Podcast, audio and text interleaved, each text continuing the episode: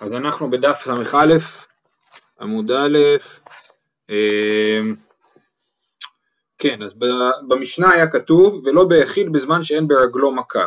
היה מדובר על אה, סנדל יחיד.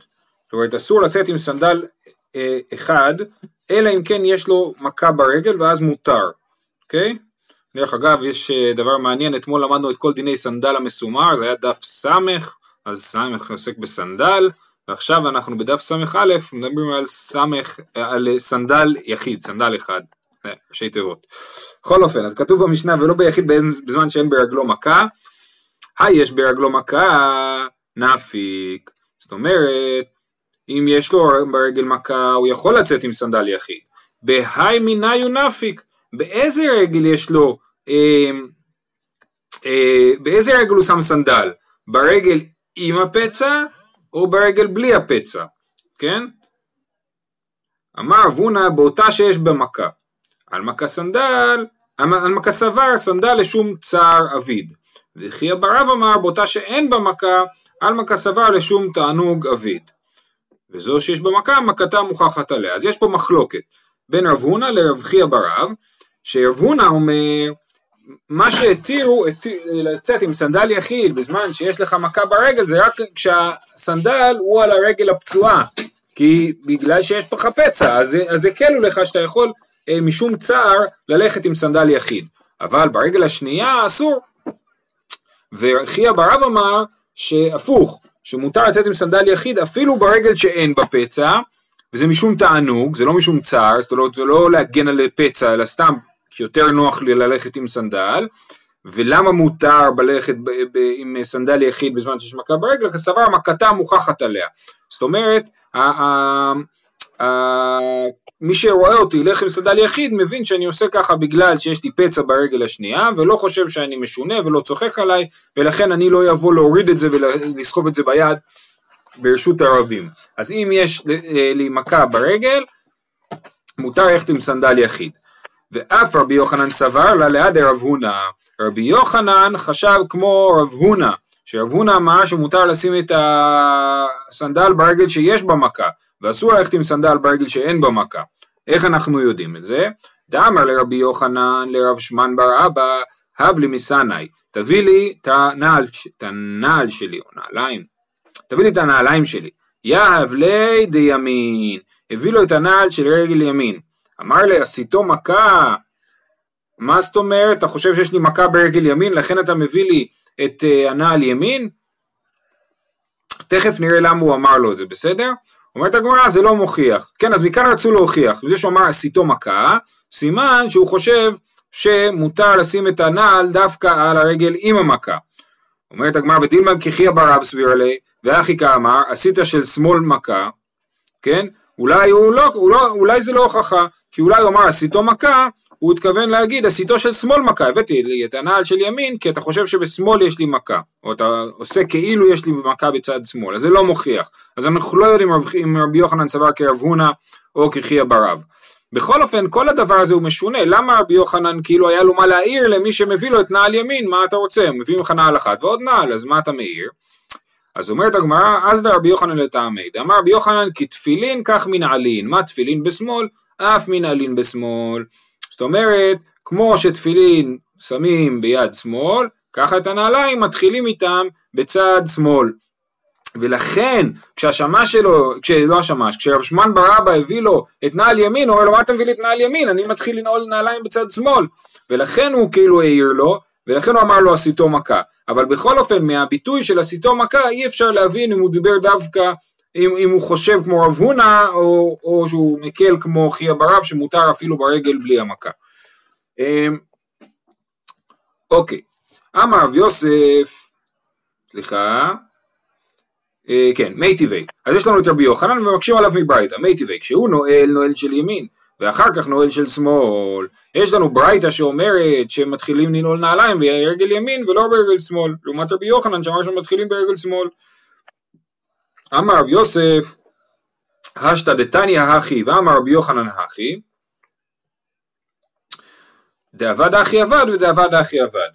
עכשיו שיש לנו מצד אחד ברייתא שאומרת שמתחילים ברגל ימין, מצד שני, ברית, רבי יוחנן אמר להתחיל בצד שמאל, אז המסקנה צריכה להיות שכל אחד יעשה כמו שהוא רוצה, שיעשה או ככה או ככה, כי בעצם רואים שיש בזה מחלוקת ואין בזה עמדה ברורה.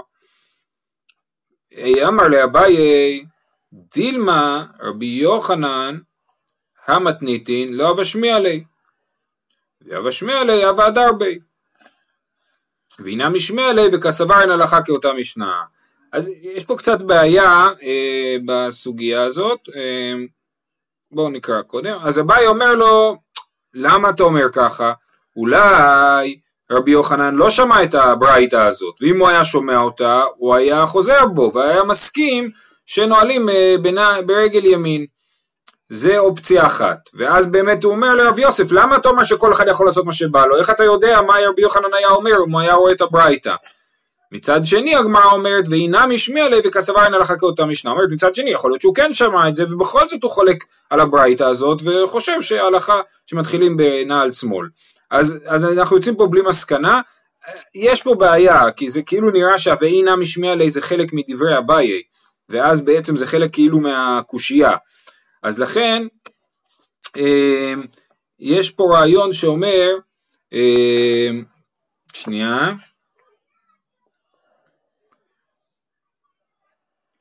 תוספות, תסתכלו בתוספות, דיבור המתחיל דאבד אחי אבד, אומר פירוש דברייתא לא פליגה רבי יוחנן ולא רבי יוחנן פליגה ברייתא, ואחא פירושו כתפילין, אף על גב דימין חשובה לעניין בו אין יד ובו אין רגל וכולי. זאת אומרת, מה שבעצם תוספות אומר, שרב יוסף בא להגיד שרבי יוחנן מכיר את הברייתא שאומרת להתחיל ברגל ימין, והוא אומר, תקשיבו, גם שמאל זה צד חשוב, גם שמאל זה בסדר. וזה בעצם הפרשנות של רבי יוסף לדברי רבי יוחנן. אמר רבי יוחנן אחי דאבד אחי דאבד אחי אבד. זאת אומרת, בעצם רבי יוחנן בעצם מה שהוא אומר, אפשר לעשות את שתיהם. ואז הבעל אומר לו, לא, אולי יש פה מחלוקת. א', אולי רבי יוחנן לא שמע את הברייתא, ואם הוא היה שומע, היה חוזר בו. ואם הוא כן שמע את הברייתא, יכול להיות שהוא חולק על הברייתא.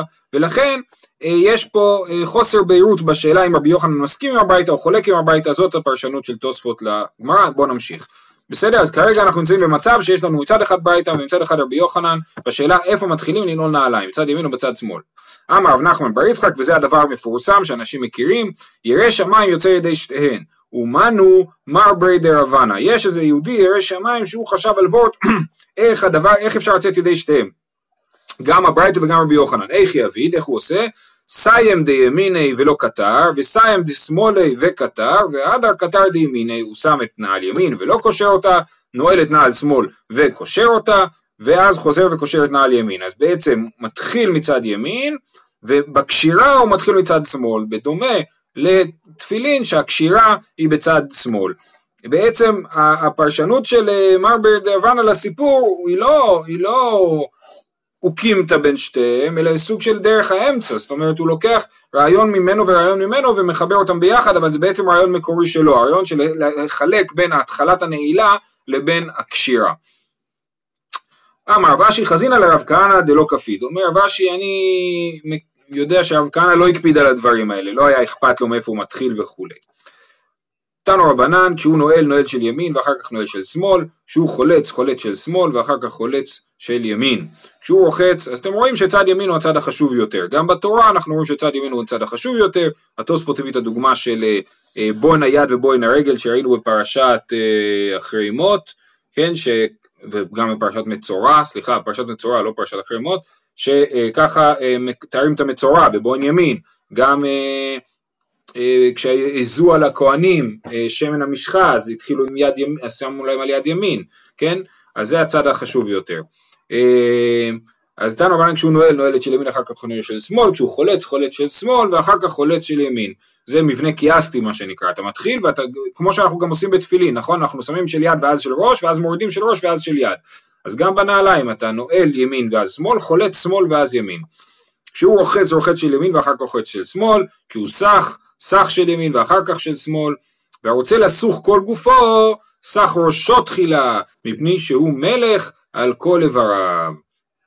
בסדר, אז אנחנו מסכמים עד לכאן, ראינו שרעיון של סנדל יחיד, מחלוקת על איזה רגל, ולהלכה אנחנו פוסקים כמו הדעה המקילה, שמותר ללכת בסנדל יחיד גם ברגל שאין בפצע, משום, הגמרא קראה לזה משום תענוג, כן, שיהיה לי נוח ללכת ולא רק בשביל להגן על הפצע, ואחר כך ראינו את הסוגיה המפורסמת בשאלה איך נועלים נעליים, והאמת היא שזה לא כזה חד משמעי, כי אנחנו רואים שהרב אשי, שהוא מ, אה, בעצם הוא מאחרוני התלמוד, והלכה כמותו בדרך כלל, אומר שהוא ראה שהרב כהנא לא הקפיד על הדבר הזה. כן.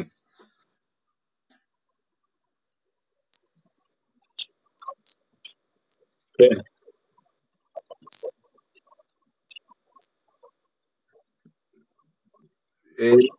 נכון, לא, אתה צודק, אז יש פה, אה, אז דבר ראשון ראינו באמת התוספות שהסביר, הוא לא אומר שמי שרוצה יעשה ככה, אלא הוא אומר שרבי יוחנן בעצם מסכים עם ה...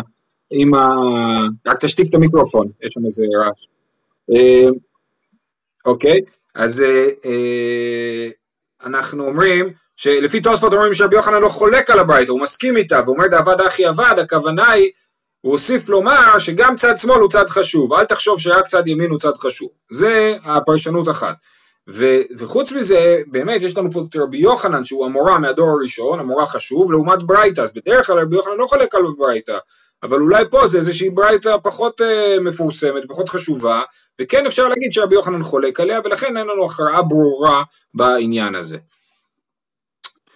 אוקיי, אומרת המשנה ולא בתפילין, כן, אסור לצאת בתפילין בשבת אה, אה, לרשות הרבים.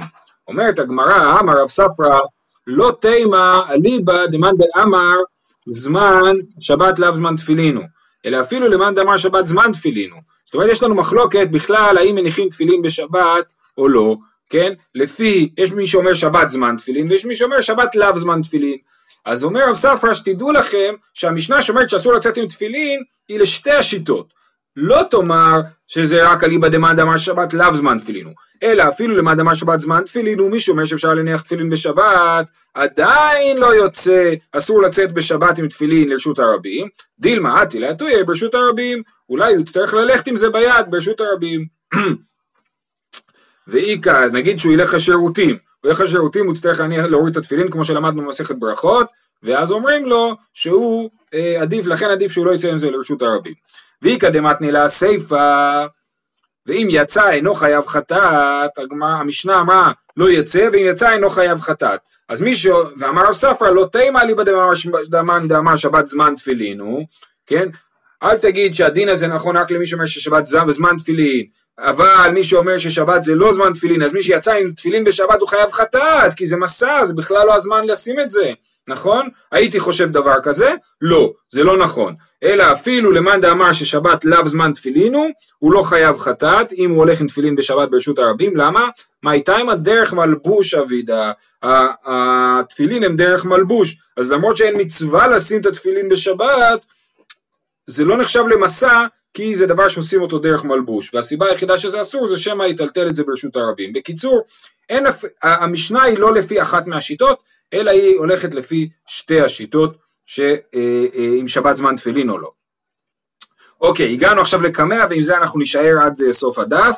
יש לנו קמע, קמע זה, יש שני סוגים של קמעות, קמע של עיקרין וקמע של כתיבה, כן?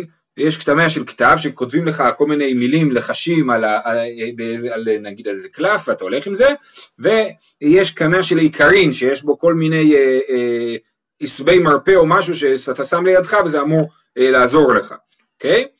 אמר רב פאפא לא תימא עד דמו, אז כתוב שאסור לצאת בקמע בזמן שאינו מן המומחה אז אם הוא כן מן המומחה אפשר לצאת עם קמע נכון? השאלה היא מה זה מומחה? אמר רב פאפא לא תימא עד דמומחה גברא ומומחה קמע, אלא כיוון דמומחה גברא אף על גב דלא מומחה קמע אה, מותר, נכון? אה, סליחה, אה, כן, מותר. זאת אומרת, לא צריך שיהיה גם האדם הכותב את הקמע המומחה וגם הקמע עצמו מומחה, מה זאת אומרת מומחה? שקמע בדוק, בדוק ומנוסה. אז לא צריך שיהיה כותב קמעות מומחה, ולא צריך שיהיה קמע בדוק ומנוסה, אלא מספיק, כיוון דמומחה גברא, אף על גב דלא מומחה קמע. כן, מספיק שיהיה מומחה האדם ולא הקמע, די קנמי, אפשר לדייק את זה, דברי רב פאפה מהמשנה, דקטני ולא בקמע בזמן שאינו מן המומחה, ולא קטני בזמן שאינו מומחה. אם היה כתוב שגם הקמע בעצמו צריך להיות מומחה, אז היו כותבים ולא בקמע בזמן שהקמע אינו מומחה, אבל לא כתוב ככה, כתוב בזמן שהקמע אינו מן המומחה, זאת אומרת הוא לא קיבל את זה מן האיש המומחה, אבל אם הוא כן קיבל את זה מן האיש המומחה, אז מותר ללכת עם הקמע בשבת. תנו רבנן, איזה הוא קמע מומחה? שאלתם את עצמכם, מה זאת אומרת קמע מומחה? הנה, כאן התשובה.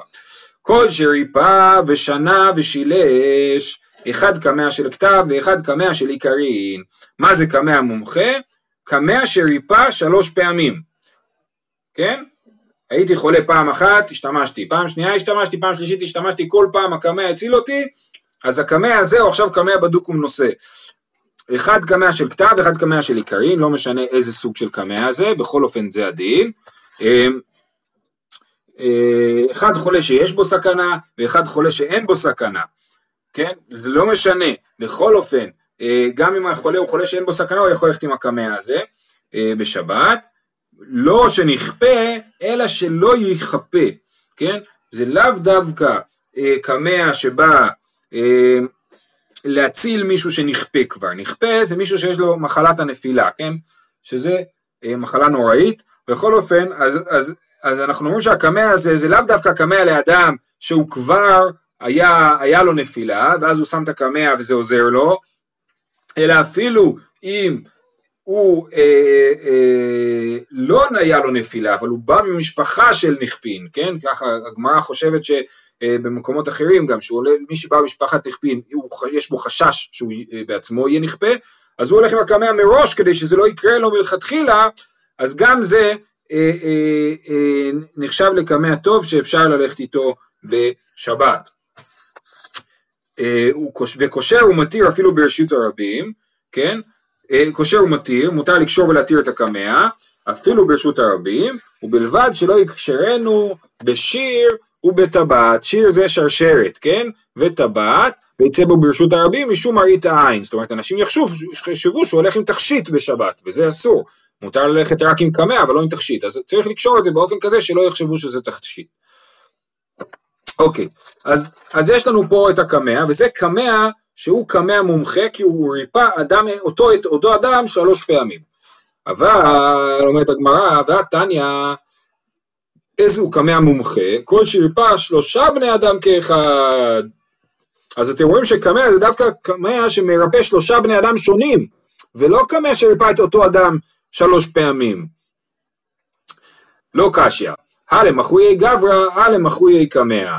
אם הקמע ריפא את אותו אדם שלוש פעמים, עכשיו הקמע הזה הוא קמע מומחה, והוא, אה, אפשר ללכת איתו בשבת.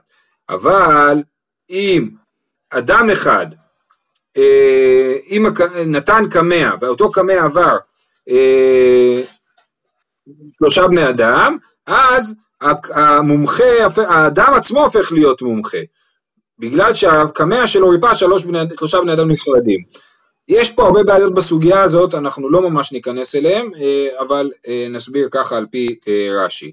בואו נקרא שנייה את רש"י, אלה המחויי גברא, הדקתני שלוש בני אדם, משום שסתם שלוש בני אדם, שלושה מיני חולאים, ואיירי בשלושה מיני קמעין, שאינן דומים זה לזה. מה שכתוב ש... שלא מדובר על קמע אחד שהוא נתן אותו לשלוש בני אדם, שלושה בני אדם, אלא שאותו אדם מומחה ריפא שלושה בני אדם בשלושה קמעים נפרדים, וזה הכוונה, אה, שכל שריפא שלושה בני אדם, זה לא איזה הוא קמע מומחה, אלא המומחה, איזה הוא מומחה, כל שריפא שלושה בני אדם. ולעומת זאת, אה, אה, אה, מה שכתוב מקודם, שהקמע ריפא את אותו אדם שלושה פעמים, אז אנחנו מבינים שהכת... שהכוונה היא שהקמע עצמו מומחה, זאת אומרת יש פה חולי אחד, כן, והקמע הזה ריפא את החולי הזה שלוש פעמים, ולא משנה אם זה באדם אחד או בשלושה בני אדם, בכל אופן הוא ריפא את אותו חולי שלוש פעמים ואז הקמע הוא מומחה. אז עכשיו אנחנו לומדים להבין עוד הבדל בין מומחה, אדם מומחה לקמע מומחה. קמע מומחה זה קמע שהוא מומחה ל... ל... אה, מטרה מסוימת, יש לו כאילו התוויה מסוימת לקמע, הוא טוב למחלה כזאת, כן? וזה, ולכן רק מי שחולה במחלה הזאת מותר לו לצאת עם הקמע הזה. אבל כשהאדם הוא מומחה, אז הוא יכול לתת לכל אחד קמע, כי הוא כבר מומחה לרפות את כל סוגי המחלות. הוא ריפא שלוש סוגים ש... שונים של מחלות, והוא יכול ל... לרפות אה, אה, כל מחלה שהיא. אה, עכשיו,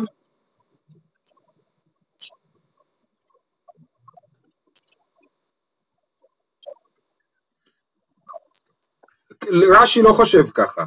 רש"י אומר, אה, אה, ועד והדקטני כל שריפה ושנה שלוש, מהיר בכל אחד, וכתבו זה על לחש וריפה שלוש פעמים, או לאדם אחד, או לשלושה, ולתמוכי קמע מהיר שנעשה הקמע לבדו מומחה על יד אדם זה. או אם כתבום שלושה רופאים, נעשה קמע של לחץ זה מומחה מיד כל אדם. זאת אומרת, או שרופא אחד כתב אותו קמע שלוש, שלוש פעמים לאותה סוג של מחלה וקמע ריפה, או שאפילו שלושה אנשים כתבו, אבל הלחש היה לחש קבוע, אז הלחש הזה עכשיו באופן בדוק עוזר למחלה הזאת. בסדר? אמ, אוקיי. אמר פאפא, פשיטא לי תלת קמע לתלת גברי, תלתא תלתא זימנין, יתמחי גברא ויתמחי קמע. אם אדם אחד נתן שלושה קמעים לשלושה בני אדם וכל קמע הועיל שלוש פעמים, אז גם האדם הוא מומחה וגם הקמע מומחה. אם תלת הקמע אה, לתלת הגברי חד חד זימנה, גברי יתמחי, קמע לא יתמחי. אם אדם אחד כתב שלושה קמעים לשלושה בני אדם שונים, זאת אומרת בשלוש מחלות שונות, והקמע הזה עזר לכל אחד פעם אחת, אז האדם הזה הוא מומחה, אבל הקמע הוא לא מומחה. אנחנו לא יודעים שהקמע הזה הוא בדוק הוא נושא, אנחנו יודעים שהאדם הזה הוא מומחה.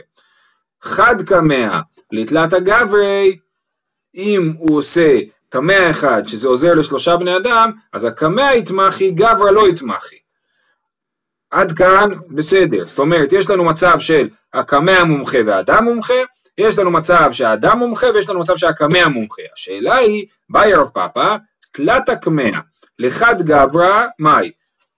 האם הרופא כתב שלושה קמעים לבן אדם אחד, זאת אומרת יש בן אדם הוא היפוכונדר, יש לו הרבה מחלות, או שהוא חושב שיש לו הרבה מחלות, והוא כל פעם הקמע, הרופא כתב לו קמע למחלה אחרת. ואז, וכל פעם זה עזר לו, אז מה אנחנו אומרים?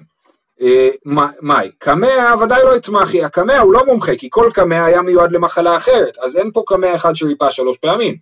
גברא, יתמחי או לא יתמחי? האם האדם הוא נהיה מומחה או לא, כיוון שהוא ריפא שלוש מחלות? מי אמרינן האסילי? האם אנחנו אומרים, הנה, האדם הזה ריפא שלוש מחלות, או דילמה, מזלה דהי גברא דקמקבל כתבה זאת אומרת, יש פה איזשהו אה, אה, אה, מזל מיוחד של האדם הזה שהמקמעות משפיעים עליו, אבל צריך, בשביל שאדם יהפוך להיות מומחה לקמעות, הוא צריך להתנסות על יותר מבן אדם אחד, כן? שזה הוא עושה על אותו אדם שלוש פעמים, זה לא הופך את האדם למומחה, בגלל שאולי זה איזושהי אינטראקציה מיוחדת בין שניהם, כן? רש"י כותב, מזל לידי גברא, מלאכו של חולי זה דמקבל קמע, כן? אה, אה, זאת אומרת, באמת זה איזשהו, אה, זה לא מוכיח תיקו, על זה אין מסקנה. בקיצור, יש לנו דין שמותר לצאת עם קמע מומחה בשבת, והסוגיה דנה בשאלה מה נחשב לקמע מומחה, באופן כללי, כמו בהרבה דברים ביהדות, דבר שקורה שלוש פעמים מקובל עלינו כחזקה, כדבר שהוא, אה, אה, כך, שככה זה, ולכן אם הקמע ריפא שלוש פעמים, או אם האדם ריפא שלוש פעמים, אז אה, הקמע הופך להיות קמע מומחה, או אדם מומחה. אה, יש פה בעיה בסוגיה, אם תסתכלו בתוספות אתם תראו שנוצרות פה כל מיני בעיות, איך בדיוק הופכים קמע למומחה ואדם למומחה, אבל אה, אנחנו נמשיך הלאה. שואלת הגמרא, היא באה אלוהו, קמעין יש בהם משום קדושה, או דילמה אין בהם משום קדושה. כן? יש בקמע, יש כל מיני שמות, כן? כותבים גם שמות הקודש, אז האם הקמעים נחשבים לקדושים או לא? אומרת הגמרא למה היא הלכתה? מה, תסביר לאיזה נפקא מינה אתה שואל, לאיזה מקרה, לאיזה מצב אתה שואל את השאלה. אילי מה להצולינו מפני הדלקה, אם אתה שואל לשאלת הצלה מפני הדלקה, שבמסכת שבת כתוב כל כתבי הקודש, כן, שמותר להציל אותם, אז האם מותר להציל קמעות או לא? תשמע, הברכות והקמעין, אף על פי שיש בהן אותיות ומעניינות הרבה שבתורה, אין מצילין אותן מפני הדלקה ונשרפים במקומם, כן? אז חד משמעית לא מצילים ברכות וקמעות. מה זה ברכות? רש"י מסביר שאת כל הברכות שהיו כותבים לעצמם, לדוגמה, הוא מביא כדוגמה את אה, אה, תשע ברכות של ראש השנה, מלכויות זיכרונות ושופרות, אז יש שם פסוקים וברכות, ועדיין לא מצילים אותם, כי מה כן מצילים? מצילים רק את כתבי הקודש, זאת אומרת את התנ"ך שמצילים. בסדר? אנחנו עוד נלמד את זה בעזרת השם בפרק 17 אם אני לא טועה. אז תחכו במתח עד לשם, בכל אופן זה לא רלוונטי לעניין הזה, גם אם יש בזה קדושה אסור להציל את זה. אלא לעניין גניזה, בוא נגיד שמדובר שהשאלה אם הקמע נחשב לקדוש או לא, לעניין גניזה, תשמע, היה כתוב על ידות הכלים ועל קרעי המיטה, יגוד ויגנזנו. זאת אומרת, אם היה כתוב שם קדוש, כן, אחד משמותיו של הקדוש ברוך הוא, על ידות הכלים, על הידית של כלי, או על קרעי המיטה, מה צריך לעשות? יגוד ויגנזנו, צריך להוציא החוצה את השם, אם אני, כן, אני כאילו חותך את השם מתוך הכלי, וגונז אותו. אז ברור שגם קמע אני צריך לגנוז, כן? כי אפילו סתם שם שכתוב על כלי אני צריך לגנוז, אז גם שם שכתוב בקמע. אלא להיכנס בהן בבית הכיסא.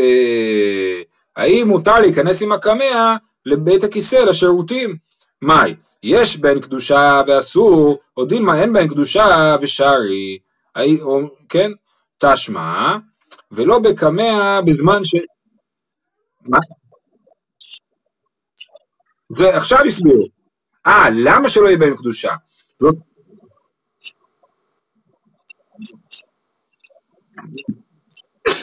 נכון?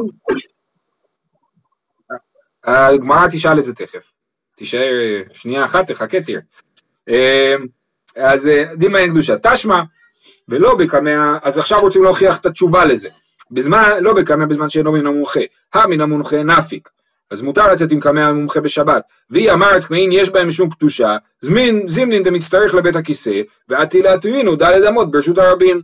אם אנחנו אומרים שחייבים להוריד את הקמע שנכנסים לשירותים, אז לא יכול להיות שמותר לצאת עם זה לרשות הרבים, כמו בתפילין שראינו, שלא יכול להיות, שאסור לצאת עם תפילין ברשות הרבים, אפילו למי שאומר שתפילין זמן, זמן, ששבת זמן תפילין, בגלל שצריך להוריד את זה כשנכנסים לשירותים. אה, תשובה, זאת אומרת, דוחים את ההוכחה הזאת, אחת מעסקינן בקמע של עיקרין. מה שכתוב במשנה, שקמע מותר לצאת איתו, זה לא קמע של כתב בכלל, זה קמע של עיקרין, ששם אין שמות קדושים. ובקמע של כתב באמת יהיה אסור לצאת בשבת. אומרת הגמרא לא נכון, והתניא, אחד קמע של כתב ואחד קמע של עיקרין, אלא אחת מעסקינן, בחולה שיש בו סכנה. אז אריאל, למרות שזו לא השאלה ששאלת, בעצם עונים פה לשאלה ששאלת, כן? מדובר על קמע, על חולה שיש בו סכנה, לכן אנחנו מתירים לו אפילו בשבת להיכנס, לא אפילו בשבת, אנחנו מתירים לו להיכנס עם זה לבית הכיסא, ולכן משום פיקוח נפש מותר לו להיכנס עם זה לבית הכיסא. אה, אומרת הגמרא והתניא, וראינו כבר את הברייתא הזאת, אחד חולה שיש בו סכנה ואחד חולה שאין בו סכנה, אלא, אוקיי?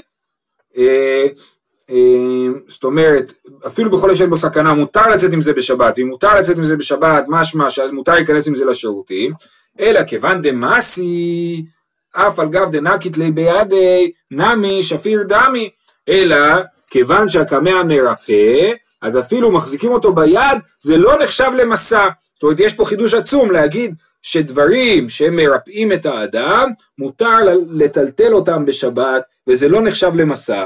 כמו שבגדים מותר אה, ללכת איתם בשבת, אז גם דברים שמרפאים. זה שתדעו לכם שזה יהיה נפקא מינה גדולה. נגיד יש בן אדם שהוא צריך מכונת, אה, אה, אה, מין מכונת חמצן כזאת, או אינפוזיה, כן? האם מותר לו לצאת לרשות הרבים עם, אינפוזיה? לפי הרעיון הזה, אולי זה מותר, כן? והגמרא דוחה את זה ואומרת, והתניא, רבי יושעיה אומר, ובלבד שלא יאחיזנו בידו ויעבירנו ארבע אמות ברשות הרבים. אז לכן זה, אה, אז, אז זה לא תשובה טובה, אבל זאת אומרת אני אסביר, בסדר? אה, אה, אמרנו שאם אסור להיכנס עם זה לשירותים, אסור לצאת עם זה בשבת, אז אנחנו דוחים את זה ואומרים לא, מותר לצאת עם זה בשבת ואסור להיכנס עם זה לשירותים, למה? כי גם אחר כך, האם אתה חושש שמה? אתה חושש שהוא יטלטל את זה ביד שלו? זה לא נורא אם הוא יטלטל את זה ביד שלו, כי גם אם הוא יטלטל את זה ביד שלו, זה לא אה, נחשב להוצאה מרשות לרשות, כי זה רפואה.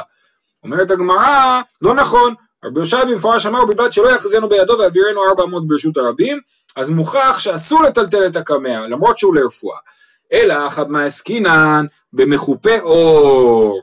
מדובר על קמע שמחופה באור, כן? הקמע הוא לא גלוי, אלא מכוסה, וכיוון שהוא מכוסה, אז אין בעיה להיכנס עם זה לשירותים, רש"י מסביר במכוסה אור, דליקה גנותא אם מאיה לבית הכיסא ולא באי למשקלי, כן? אז מכאן רואים שאם הקמע מכוסה, מותר להיכנס איתו לשירותים, למרות שיש בתוכו שמות קדושים, וזה בעצם המסקנה של השאלה ששאלנו, האם יש בזה קדושה או אין בזה קדושה, והסברנו שהשאלה הייתה האם מותר להיכנס עם זה לשירותים או לא, התשובה אם זה מכוסה אז מותר להיכנס עם זה לשירותים. וזה נפקא מינה לעוד דברים, מחר נמשיך עם הסוגיה הזאת עוד קצת. שיהיה לכולם יום מקסים, להתראות.